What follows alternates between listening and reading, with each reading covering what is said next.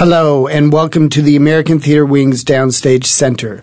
I'm Andrew Leynse, Artistic Director of Primary Stages, and joining me today is actress and dear friend Hallie Foote, who is currently starring in our production of Harrison, Texas by Horton Foote. So, here we are to talk a little bit about, I guess what a good place to start is how we began this journey. And it all began with a reading, actually, not of Horton's play, but of Daisy's play, Him. Yes, and somebody was saying to me they um, saw the reading, and I was trying to remember. Was it two years ago that we did Yes, it? Yes, it was two so in 2010. Yeah. And I remember it well because it was just right after Orphans. I think Yeah. you had you maybe you were in the middle of it, or, or we were probably wrapping it up because we wrapped Yeah. it up in May, and I think we, I, I may have come back after we finished to to do the reading. that's right. You did. You Yeah. did come back. Yeah. Yeah. And um, you know, we're talking about our next production, which is part of this overall festival of the Foote family, and uh, which is him, which uh, Hallie will be in by Daisy Foote. Yes. And we did a reading of that, and that began the conversation of how to build the season at the start of our season by doing Harrison, Texas. And we started looking at, with uh, Casey Childs, our executive producer and founder, and looking at several of Horton's one acts. And so we stumbled upon the great pairing of A Blind Date, A One Armed Man, and The Midnight Caller. Yes. And um, maybe, Hallie, you want to say a little bit about perhaps Well, I was each of the I was always eager to have those three plays done. I, I love those plays, and my father loved the one act play form. And I went back and reread some essays that he'd written, and one of them he talks about the one act play form. And when he first came to New York as an actor, there were a lot more places to do Right, one act right. plays, and he was in two of them as an actor. And just sort of he remembered them vividly. And then when he started writing for television, he said, you know, people said I was writing for television. He said, but really what I was doing was writing one act plays. right. And one of those plays was called The Midnight Caller, and it, it had a small production in the 50s um, at the Neighborhood Playhouse. And Bob Duvall was in it, and my mother saw him and said to my father, You should come down and see that boy in The Midnight Caller. He's wonderful. And as a result, he got the part of Boo Radley in To Kill a Mockingbird. So, but it had never really been seen other than that small production in the 50s. Um, 58, right? I think it was 58, yeah. Or maybe a little later, but it was somewhere in, in, in that time frame. So I think it was, yeah.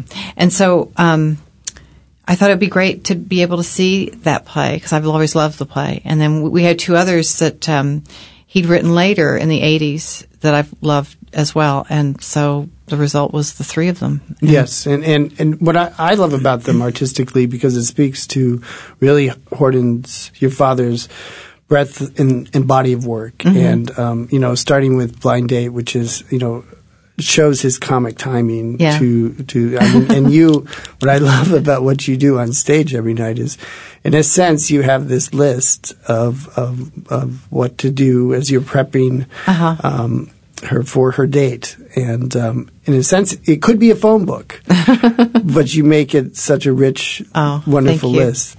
Tell me a little bit about that comic sensibility of his. Well, I, I I think you're right. I think that the um, Blind Date is one of his funniest plays. It's not his only funny play, and most of his plays have humor, but this play is just contained in a, again the one act form, and I just think it's sort of priceless. Yeah, and I don't want to give away too much, but it sort of involves a, a, a woman who's the aunt of this girl, um, and she's determined to get her a, a date, fix her up on a blind date, and she's having some problems because the girl's not exactly cooperative. And Yeah.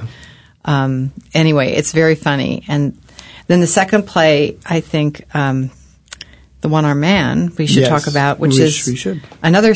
It's a very unexpected style. It's very dark Mm-hmm. uh, play of my dad's. very dramatic. Very dramatic. Won't say what happens, but something happens on stage that doesn't normally happen in a play of my father's. But uh, what I think was interesting too that we found, um, and this we found this with Pam MacKinnon, our director, who has been incredible to work with, and you know we we ended up casting this a little bit differently than it was written, in in age wise, and I think that also added a new unexpectedness to it that we discovered that wouldn't and traditionally I think the um, the two performers Well, the kind of Rotarian, the Yes. older, he's a little, probably should be a little bit older, but we were also I think rightly so, um, doing some double casting. And this Yes. Jeremy Bobb, who plays CW, he's a little young for the part, but he, he's sort of a perfect age for a part in Midnight Caller. And he read so well for that part. Pam really, really wanted him to play um, Yes. the part of the love interest. And and but I think what we've discovered is that it It works. it, it really works in, a, in an exciting way that Yeah. I don't know if your dad would have traditionally cast it that way No. with the younger. He might. of- He might have. He he probably would have sat down with Pam, and he was always open to that stuff. You know, I mean, Yeah. he's practical too. He he understood the need to kind of double cast, and if somebody read well, you know, th- that was all that mattered to him. I think. You know, yeah. Yeah, and this as long is as you could justify it. and and this is part of what we were looking at too is is putting these three plays together, and we'll talk about Midnight Caller in a second. Um, but you know, in a sense, for all of us, it became a puzzle artistically is how these plays come together, and and I think that's where Pam has been has helmed it extremely well and kept us. Um, on track because to go from the comedy to the dramatic to um, um, to the well once again comedic but also um, Well, it's more lyrical, and it, there's a kind of bittersweet thing, and there's a kind of a magical feeling to that last one, to me anyway. And it's about loneliness. That play. yeah the midnight caller Yeah. yes. But I also think what Pam so wonderfully did was sort of gathered this team of designers and they were able to, because he does, my father does write about play, a place called Harrison, and Yes. that's why it's called Harrison, Texas.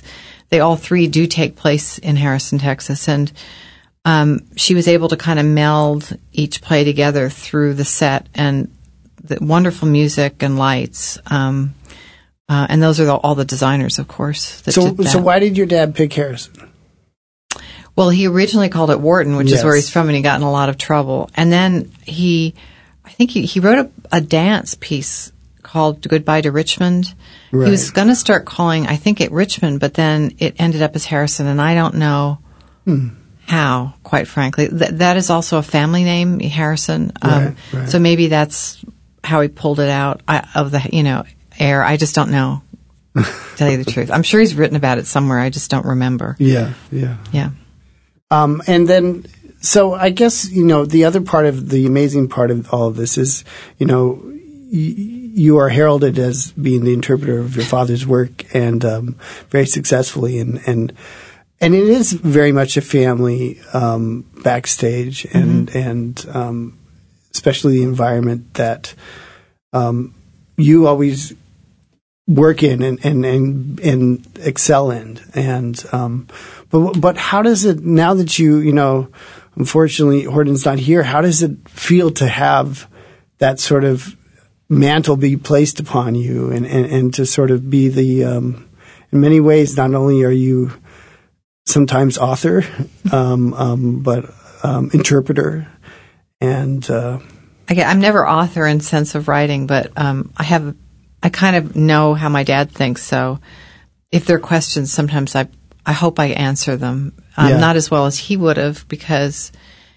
he, you know, he was amazing in a room um, with director and actors. He had been an actor, like I said, and so he knew how to talk to actors and um, was always really helpful. Um, and sometimes I just say, Dad, you know, can you help me out here? Because I, I, you know, I don't always know the answers. Um, right. and I miss him very, very much. It's always kind of sad to me when I sat, sit down to start working on something of his because he's, he's not, I feel his presence, but it's not his physical presence that's there any longer. No, I think his his presence is very much in in the room and with us. Um, you know, I remember him very fondly in that In that seat, in that seat up Well, top. and so I- many audience members have come up to me and they say, you know, I met your father. He used to sit in that chair every night. He was there, and um, and they miss him. Everybody misses him. It's it's Yeah. you know, And he was lovely because he would always sit there. I mean, during when we did dividing this state and also the day Emily Mm-hmm. married, he would sit in that first balcony chair, and there would at intermission there would be a line of Yeah. people waiting to say hi to him. Yeah. and um, he he had he had such a generous. He loved speaking to people, Yeah. and, and there was a simplicity and an honesty to him yeah, that, he, and he he was a great listener too. he really was. Yeah, and I think you can see that in his writing very clearly. Yeah. to me. Yeah. Um, and I think that's something interesting too, Hallie, because I see your you, what where your acting is so very successful is in the simplicity Oh, thank uh, you. of of what you do, and and I think that in many ways affects um, that natural comedic timing too.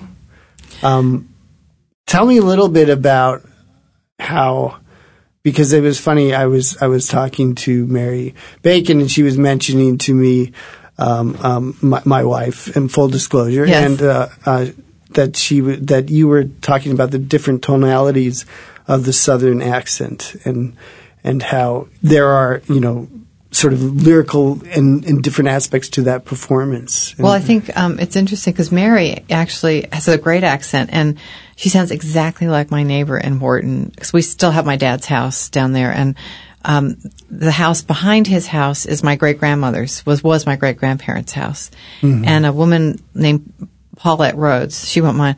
Anyway, if I say this, um, lives there with her husband Chuck, and Mary sounds exactly like Paulette. And I had a saved a phone message from Paulette on my cell phone, and I said, "Mary, listen to this." And she went, "Oh my god!" So, um, but yes, there, there. The, the thing about that part of Texas, Southeast Texas, which is near Houston. Um, there are a lot of transplanted, what I call Southerners from other places, Virginia, um, Alabama, you know, uh, just all over. And it's not what you, it's not what is known as a sort of the harder uh, West Texas accent that people often associate with Texas. Um, Right. It's a more gentle kind of um, lyrical, for lack of a better word, sound to it. And uh, so whenever we start working on things, like I, I just that, that's the only thing I stipulate is I say just don't invest in something that's sort of a caricature of a Texas accent because because they don't all talk like that. Right, and and I think that's where uh, you and Pam and uh, everybody in the company, the success when we really started to own it in previews, and was that it was there was nothing being added on. Yeah. There was a naturalness to it, and and and Pam is very good about pulling away, you know. Um, other stuff, you know, and Yeah. just honing it down and yeah, simplifying. She really is. There's a, there's a real honesty to what she uncovers. She's very big on that, and I appreciate that. Um, Yeah. Because I think it serves these plays very well, and it serves all the plays that she's directed. And what was it like for you guys collaborating this for your first time? Um, she is great. She's very kind of direct. Um, I felt very comfortable with her. I didn't have a lot to say because I didn't need to say a lot. Yeah, She yeah. kind of instantly got my dad's stuff. I didn't usually talk. If I said something, I'd kind of wait because I often found that she was sort of ahead of me, but the way she works, she's very patient with actors and she'll kind of let them push the envelope. You know, she'll Yeah. let them do their thing and then she'll start reeling them in or shifting them in a better direction. But I don't think she wants to just come in and sort of hit them over the head with a sledgehammer and say, that's not working. Right, She'd rather right. let them discover it and come to it on their own. And I think that's very smart. But occasionally I'd have a suggestion or a question and she always took them and listened to what I had to say. Right. Yeah. I mean, she was always there, and she's always constantly I, I listening in a way that's very smart. She doesn't react first. You know, Mm-hmm. No, she she no. always listens. I said, she- I don't know how you do it. I would be, I said, I am the worst. and I was just saying to you outside before we started taping the show, you know, there's certain directors that, you know, as an artistic director, all I have to do is just let her do what she does best and Yeah. step out of the way. And, and, and No, I know. I know you were saying Michael was like, Wilson's yeah, like that Michael also. Wilson's like that as well, and who who you've worked with. Yep. we've worked with many times. Yes. and it's also part of the Foote family as well. Absolutely. And so now going to next, we're going to be doing him, um, Mm-hmm. which is uh, now we have Daisy in the room, and Yes, this and is a the world director. premiere and a new director, Evan Yes. Yionoulis. Evan Yionoulis. Very excited. But you've been working with Daisy on, or at least acting in the the play f- since its earlier readings. so- no, uh-uh. This is, was- I, I did a reading of it for you Yes. Yeah. and I did a reading of it just for Daisy and actually my dad heard it. oh, really? Um, but it was at, at, you know, her agent's office. It wasn't a formal reading. It was just so she could hear it read. Right, right. Um, but they did have a a sort of reading, I think, at Hartford Stage, but I wasn't in that because we were working on orphans at the time, and I wasn't able to do it. yeah, they did it as part of Hartford's Brand new, new, play yeah. festival. Yeah. And I think there was an additional reading out in Portland. Yes, and that was a different group. Yes, Um, yes. So, but other than that, no. I and uh, but I love this play and I love the part, so I'm very excited. Well, and I think with him, it's it's a different part because now we moved to New Hampshire and Yes. that other part of your life, um, which uh, Daisy's picked up on a little bit. Maybe you could tell us a little bit about that part of your history and when you. Well, m- my history with New Hampshire is not Daisy's history because Daisy's a lot younger. She's nine years younger than I am. So Yeah. When we moved to New Hampshire, I was 16 and I basically told my father he'd ruined my life because I was in the middle of high school and I just got desperate. You know, I thought, what am I? And, you know, my mantra was, um, we've moved to the sticks with a bunch of hicks, which was not true. But at the time, it seemed to me I'd gone from this urban sort of setting, well, not urban, urban, but you know, it was Nyack High School, which is a lot of kids and right near New York City, Right. to the middle. I was in New Hampshire, in the middle of nowhere. Um, and tell me why did you? my dad moved. Yeah, why did your dad move? I, I think he wanted to get away from New York. Yeah. I think he wanted to have the freedom to keep writing the way he wanted to write. I think he felt that theater wasn't, he didn't, wasn't planning on stopping writing plays, but people weren't really seeking his kind of play out at, Right. at the time. It was a different time. And so, um, he just thought it was better to kind of move to New Hampshire. They could live more simply. It was just was a simpler kind of way to handle things. And also, you know, he had jobs working on movies and stuff, but it wasn't like an actively productive time in terms of getting things done, but it was a very productive time and getting, I mean, paid, paid, I mean, not, Yeah, he was yeah. getting a lot of stuff done. He, he wrote the Orphans Home Cycle. He, he, you know, wrote a lot of things and, um, and was your mom part of that influence in going to New Hampshire? she loved New. They both loved it. They got very involved with American antiques, um, paintings, and Uh-huh. had a very close association with a, a man named Roger Bacon and his wife Ruth, and Roger's tw- identical twin Reggie, Hmm. and um, they were big in the antique world up in New Hampshire, big, big time, and there was this this sort of closeness and passion about that. It was a great thing for both my parents, I think, in that regard.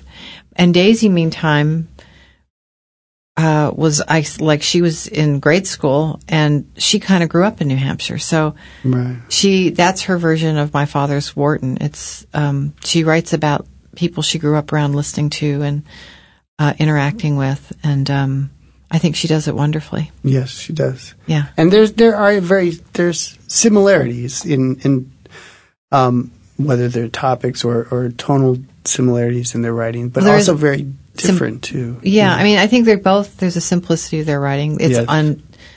Uh, it kind of grows with the the play, or the, as you read it. Um, the experience of it sort of ends up kind of hitting you over the head unexpectedly sometimes. She writes about kind of more now, uh, you know, or, Yes. but what's similar, I think they write about character. They write really well about characters and and and also place. You know, the place is very important Right. but it also has a kind of more universal implication. Right. And and yet some of the similar themes of, of estates and land and Yeah, you know all kinds of things. But those are kind of apply to everybody, I guess. Yes. so is that so after you went to New Hampshire, is that when you started to seriously go into pursue the acting career? No, I didn't know what I wanted to do. I was an English literature major in college. I I kind of started acting late. I was Yeah. about 25 when I studied, started studying in California. Right. So yeah, it kind of came late to me. I kind of one day woke up and thought, I think I want to try acting. And so Right. mentioned it to my father, who looked totally panicked. and he said, "Well, you better study with somebody good." And he found a teacher for me, um, some a woman named Peggy Feury, and her husband William Traylor, and I studied with them for several years. And then I ended up going to New York, and I started working on my dad's, um, actually his orphans home cycle. He had just written it, and I started working on it. Playing a di- very different part than I was gonna did say, which originally. part did you play? I played Elizabeth, Uh, and then we did them as movies. We did three of them as movies, and right. So there was a lot of activity. Yeah. And you, you've actually, that's, I guess, one of the great things about um, having such a body of work of your, your, your dad's is that you can, over the years, play multiple different parts. You can grow into things, yes. You know, in ways that you. Now I remember when we did Orphans Home Cycle thinking, I'm, now I'm playing my great grandmother and my great great grandmother, and I'd originally played my grandmother, so Wow. yeah. That's yeah. like you played the whole family. I played the whole family. yep. Well, how does that affect your work? I mean, do you try to think about that or just keep it simple about what's going on in I the scene? I think I keep it pretty simple. Yeah. Keep it, keep it, you know, according to what he's written, or, or if it's my sister's play, what she's written. hmm And I, I think I feel like when you're working on a part, it's kind of the great mystery, right? And it's things just kind of pop out at you, and if you don't try to force them or control them, I think you're greatly re- rewarded because I learned a lot actually working on this part. I had kind of an idea, which isn't always such a good thing, that seemed to work. And at one point, I think I turned to Pam and said, "You know, this is kind of a stupid idea because I, I need to, I'm not really talking, you know, I'm not listening. And so mm-hmm. I had to kind of take a step back and, but you know, that's part of the rehearsal process. That's what's so great about it. Right, right. Yeah. And that, that, but why is it so important? Because people always talk about it, but from an actor's perspective, why is it so important to be able to listen? You know, we say it's just talking, Talking and and listening. listening. I don't know if I have an answer for why it's so important, but I can tell you when you're not doing it and then all of a sudden you do it, Yeah. it's the feeling is it's in your body. It's like all of a sudden you, you you feel something shift in your body and you think, oh, wow. Right. it's just it's sort of hard to talk about acting. It is. It's, Yeah. It's very hard to talk about. Yeah. And it's also, well, because it is, it's so much in the moment. You Yeah. Know? And, and to have that honesty and simplicity is also, and to not bring to the table other things that, you know, And you know what? That's what was great about working on this play. There was a lot of that. As a matter of fact, your wife, Mary Bacon, she had one of those moments where she went, "Why am I doing this?" it was just fabulous, and she went, "That's all wrong," and she just kind of had this shift, and she was right, you know. Yeah. And part of it was if if we didn't have the rehearsal process, you wouldn't discover that. You just you don't get to. You know, that's the thing that's so great about working on plays is you do have that extra time that you don't have when you're doing a movie or a television Right, or right. you just have that extra time to kind of explore the text and work on the language and see where it takes you. Right. Really wonderful. And do you find that, you know, in also doing a show, like, I mean, because you've been very busy. I mean, not only have, um, though you haven't been here in New York, Right. um, Dividing the State's been going all across the country, Yeah, yeah. and, and um, which has been wonderful. Yeah. And, but how does that, like, for that play? I mean, you were with that play for two years. Well, yeah, I think we did 200 performances or more. I, Oh, my anyway, I love that. I can see, but I'm one of those people that I love to go and revisit a par- part. Right, right. um, because to me, it's just you get to dig deeper. I, I don't. I know some people get bored and they think that's they don't. It's just repeating, but I don't feel that. I feel because you're on stage and every night's a different night and every audience is a different audience. Right, You get to kind of explore something in a newer, new and fresh way. right, right.